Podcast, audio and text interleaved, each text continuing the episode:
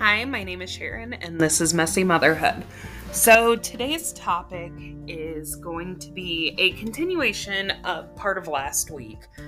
Um, when my husband and I discussed prayer with one another, I referenced where in Ephesians, wives are supposed to submit to their husbands. And I don't know if any of you are like me, but when I read that word, I was very put off by it. Um, when I thought of submission, I thought of not having a role in my own life. I thought of it as my husband was going to take over, he was going to make all of the decisions, and I just had to go along with it. And for someone who's independent and likes to run their own life, that wasn't working for me. So I spent a lot of time talking to women who have been married longer than I have, um, reading through my Bible, and finding out what exactly God meant marriage to be. So, to kind of find that out, we had to go all the way back to Genesis, to the creation of man. So, we all know that Adam was created first. And Eve was created because Adam needed a helpmate. He was lonely. So God created women. And at that point, Eve was, I feel like Adam's best friend, his confidant, his other half, of course. Um, so she was meant to walk with him through the garden. Then the fall of man happened, and as part of the consequence, God gave man dominion over wife, which meant that we were going to want our husbands and our husbands were going to rule over us according to Genesis. That was off putting because I was like, oh, so it's a punishment that our husbands are put in a position of leadership above his wife. So, after reading Genesis, I feel like I didn't have any more of a clear understanding than I did before. So, I really went back to Ephesians and read where it says Ephesians 5:22 Wives submit to your own husbands as to the Lord.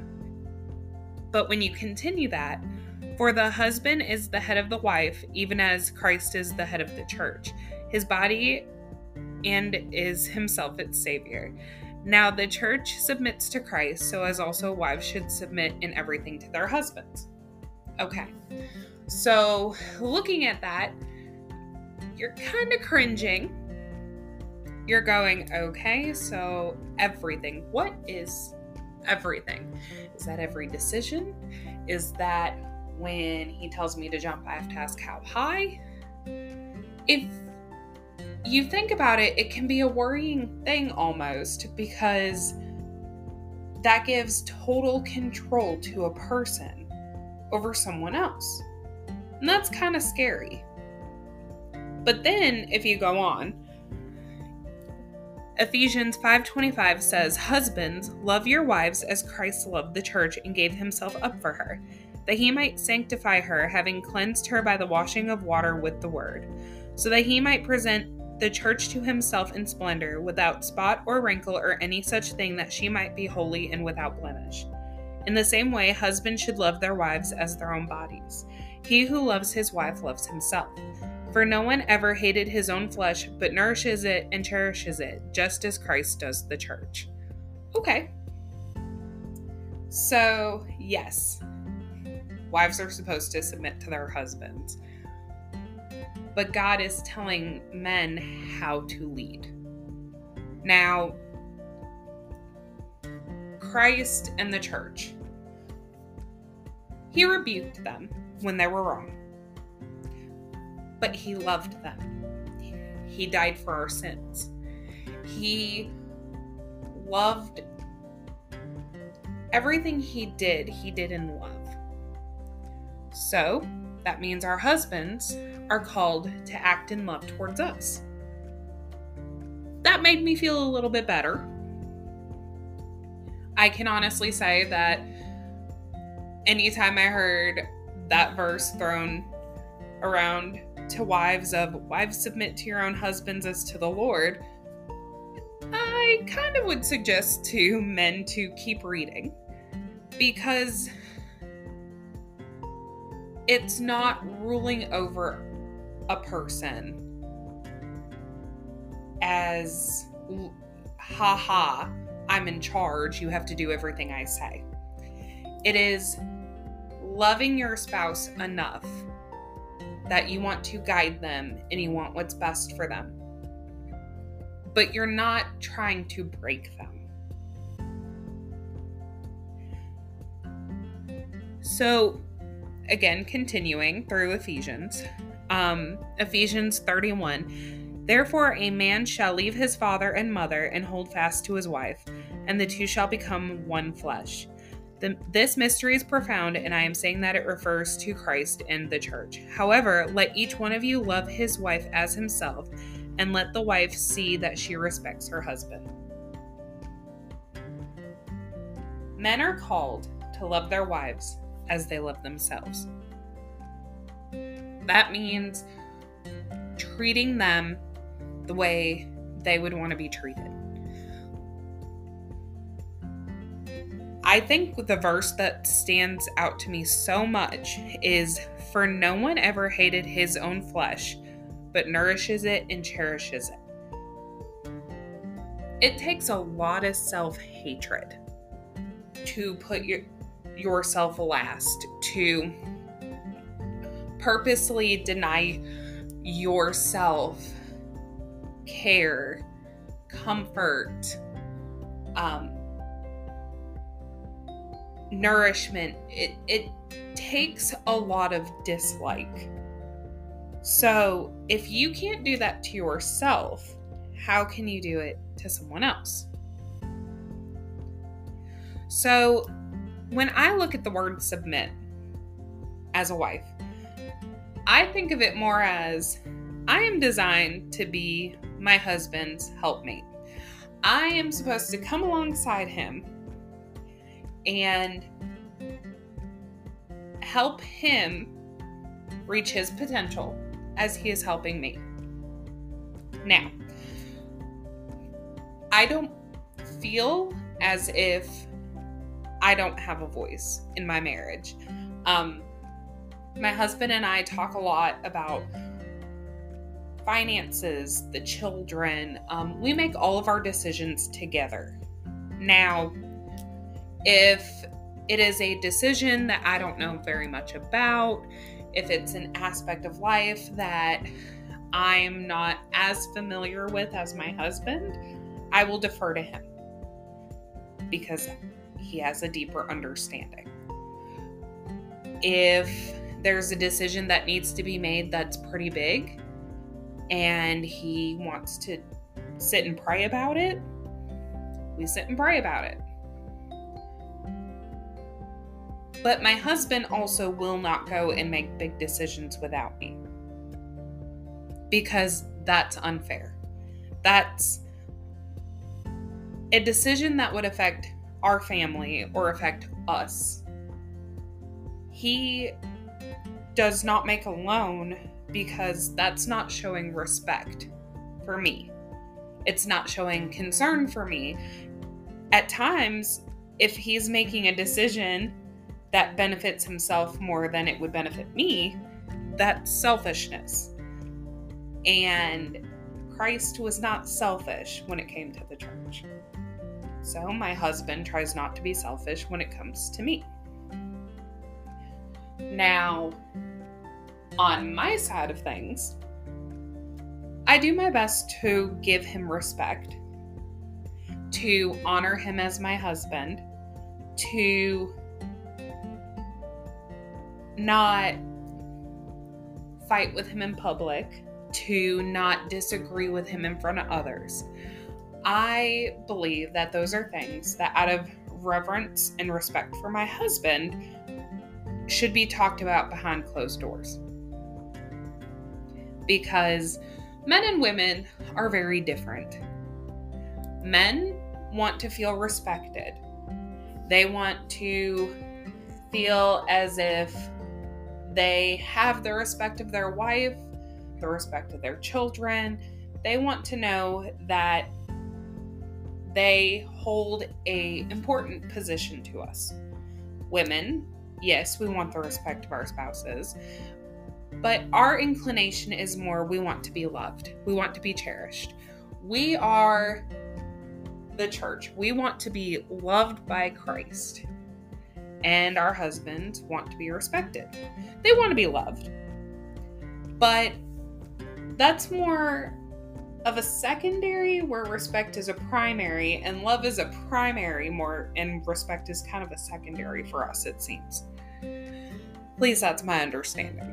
If any of you have any other ideas, I am so thrilled to hear them because I would love to hear other perspectives on this. But for a young Christian who has only been married almost four years, this is just kind of what I'm getting from the Bible and reading deeper from people who understand this topic way beyond what I can. So, if you have different ideas, please let me know. I feel that when we look at the word um, submit, we should find another word that can replace it. Because it sounds like an ugly word. But submission in the form of what God called for, and submission to what we see as humans can be completely different things.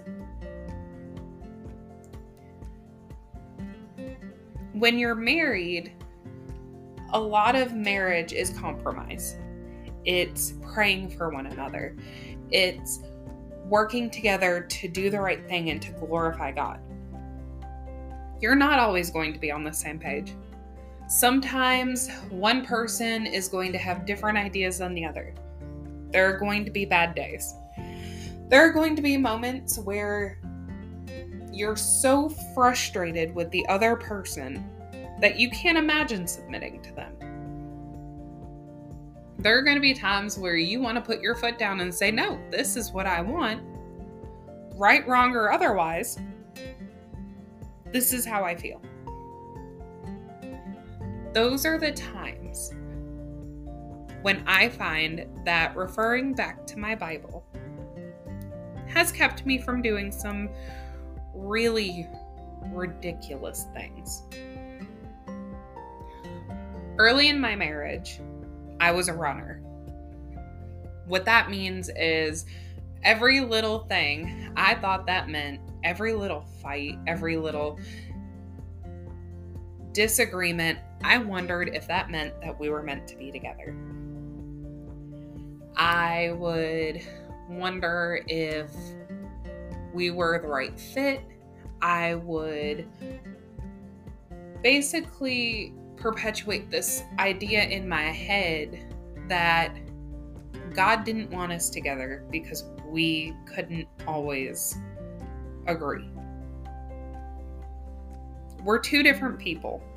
My husband and I have very different personalities but we love each other and we can work through anything if we put our focus on God and fight the problem and not each other. I would like to say that every day I do the right thing. That every day I put away that voice in my head that says, okay, you're not meant to be with him because you can't agree all the time.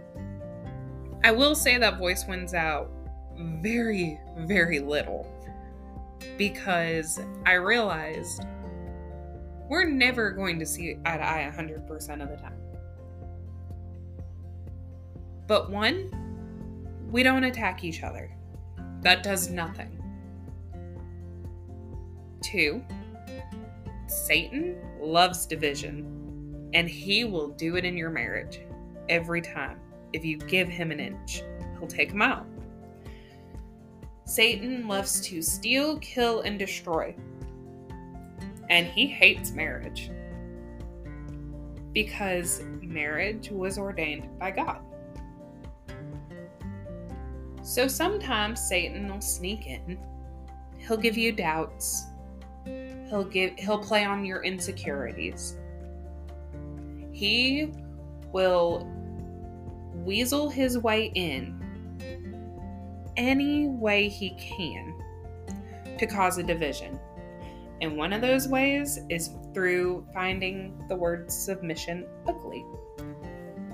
By finding that word ugly and fighting against it, we're fighting against marriage the way it was ordained. So I try not to get so hung up on a word anymore. I am my husband's helpmate. I'm his other half my role is different than his. Doesn't make me any less of a person. Doesn't make him any better than me. It just means that we play to our own strengths.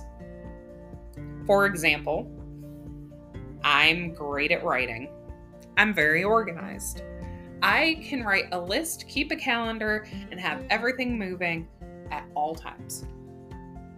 My husband, on the other hand, terrible at organization. I'm really not sure how his life ran before me sometimes. But he is wonderful at talking to people. He can strike up a conversation with anybody, and he has empathy and can relate to others so well that sometimes I can't. And I guess in marriage, playing to your strengths is the best thing you can do.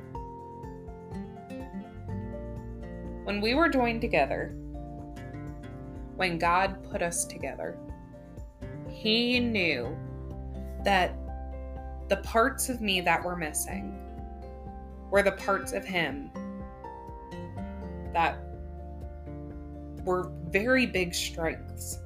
And the parts of him that are missing are parts of me that have very big strengths. Together, we joke that we make one whole human being with one whole brain. But sometimes that's what marriage is. Marriage is forming one body and one mind with your own strengths and 100% glorifying God. So, I guess in the four years of marriage that we have experienced together, I have gone from it's my way or the highway. We're gonna, I'm going to do what I want to do. I'm going to do the opposite of what you tell me just to spite you. To realizing that marriage isn't a tug of war. It isn't my way or your way. It isn't let me do exactly the opposite of what you think just to prove a point. It is growing together and growing in love and glorifying God because that's what we were put on earth to do.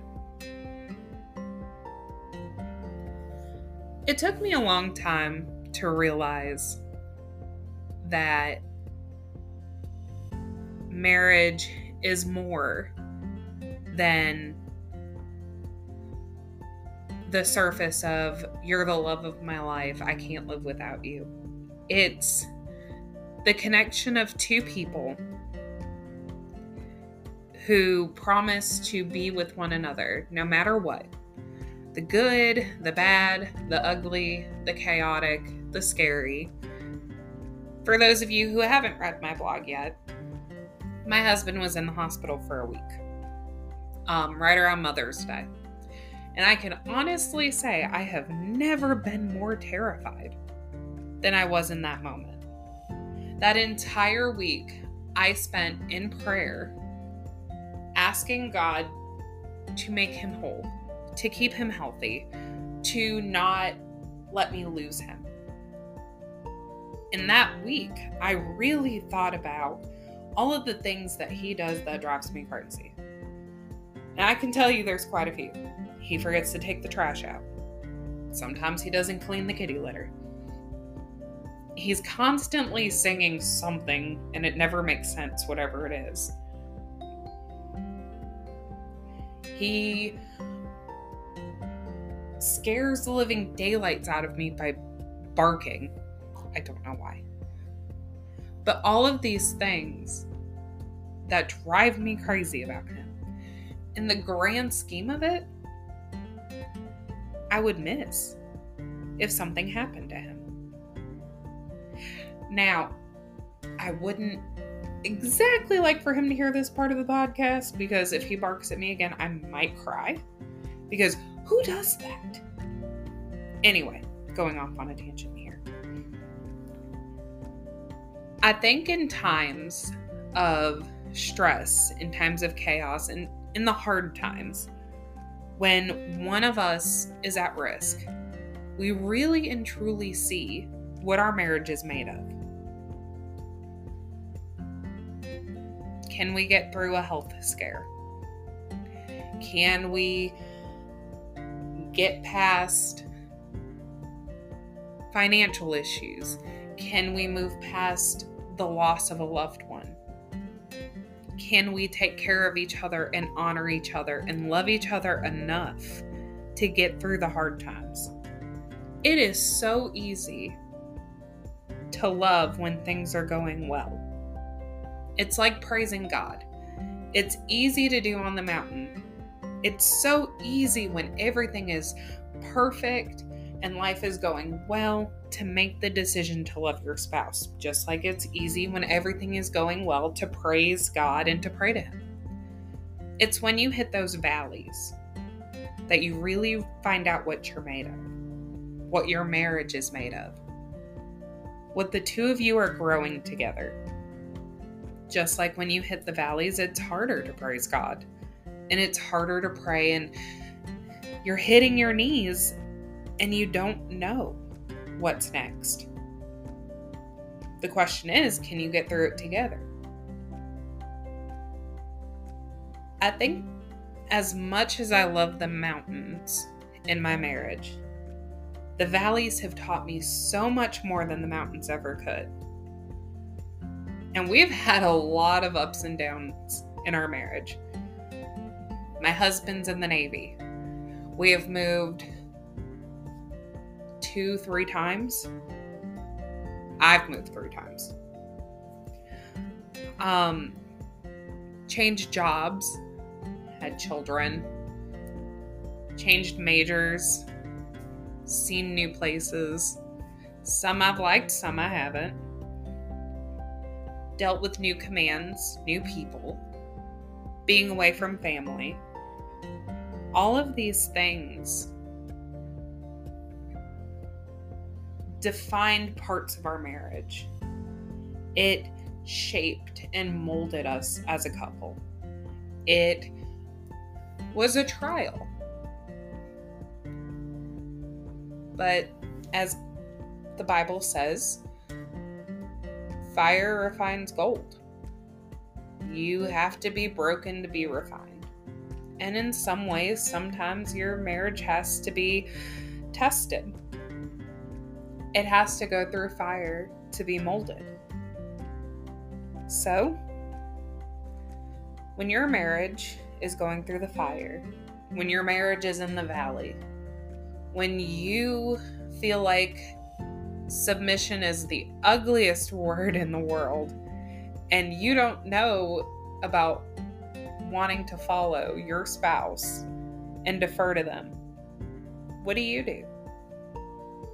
can honestly tell you, I used to fight it.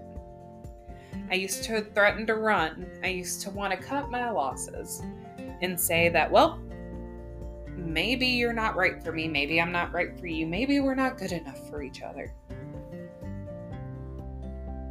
But as we worked through it, as we worked towards it, and moved past some of the past trauma of my life and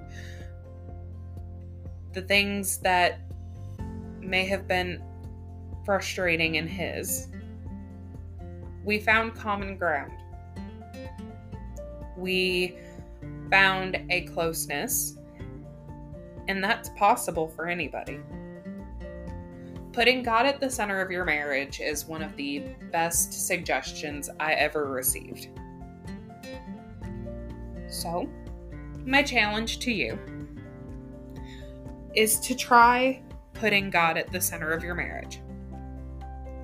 Really think about what your valleys and your mountains have looked like.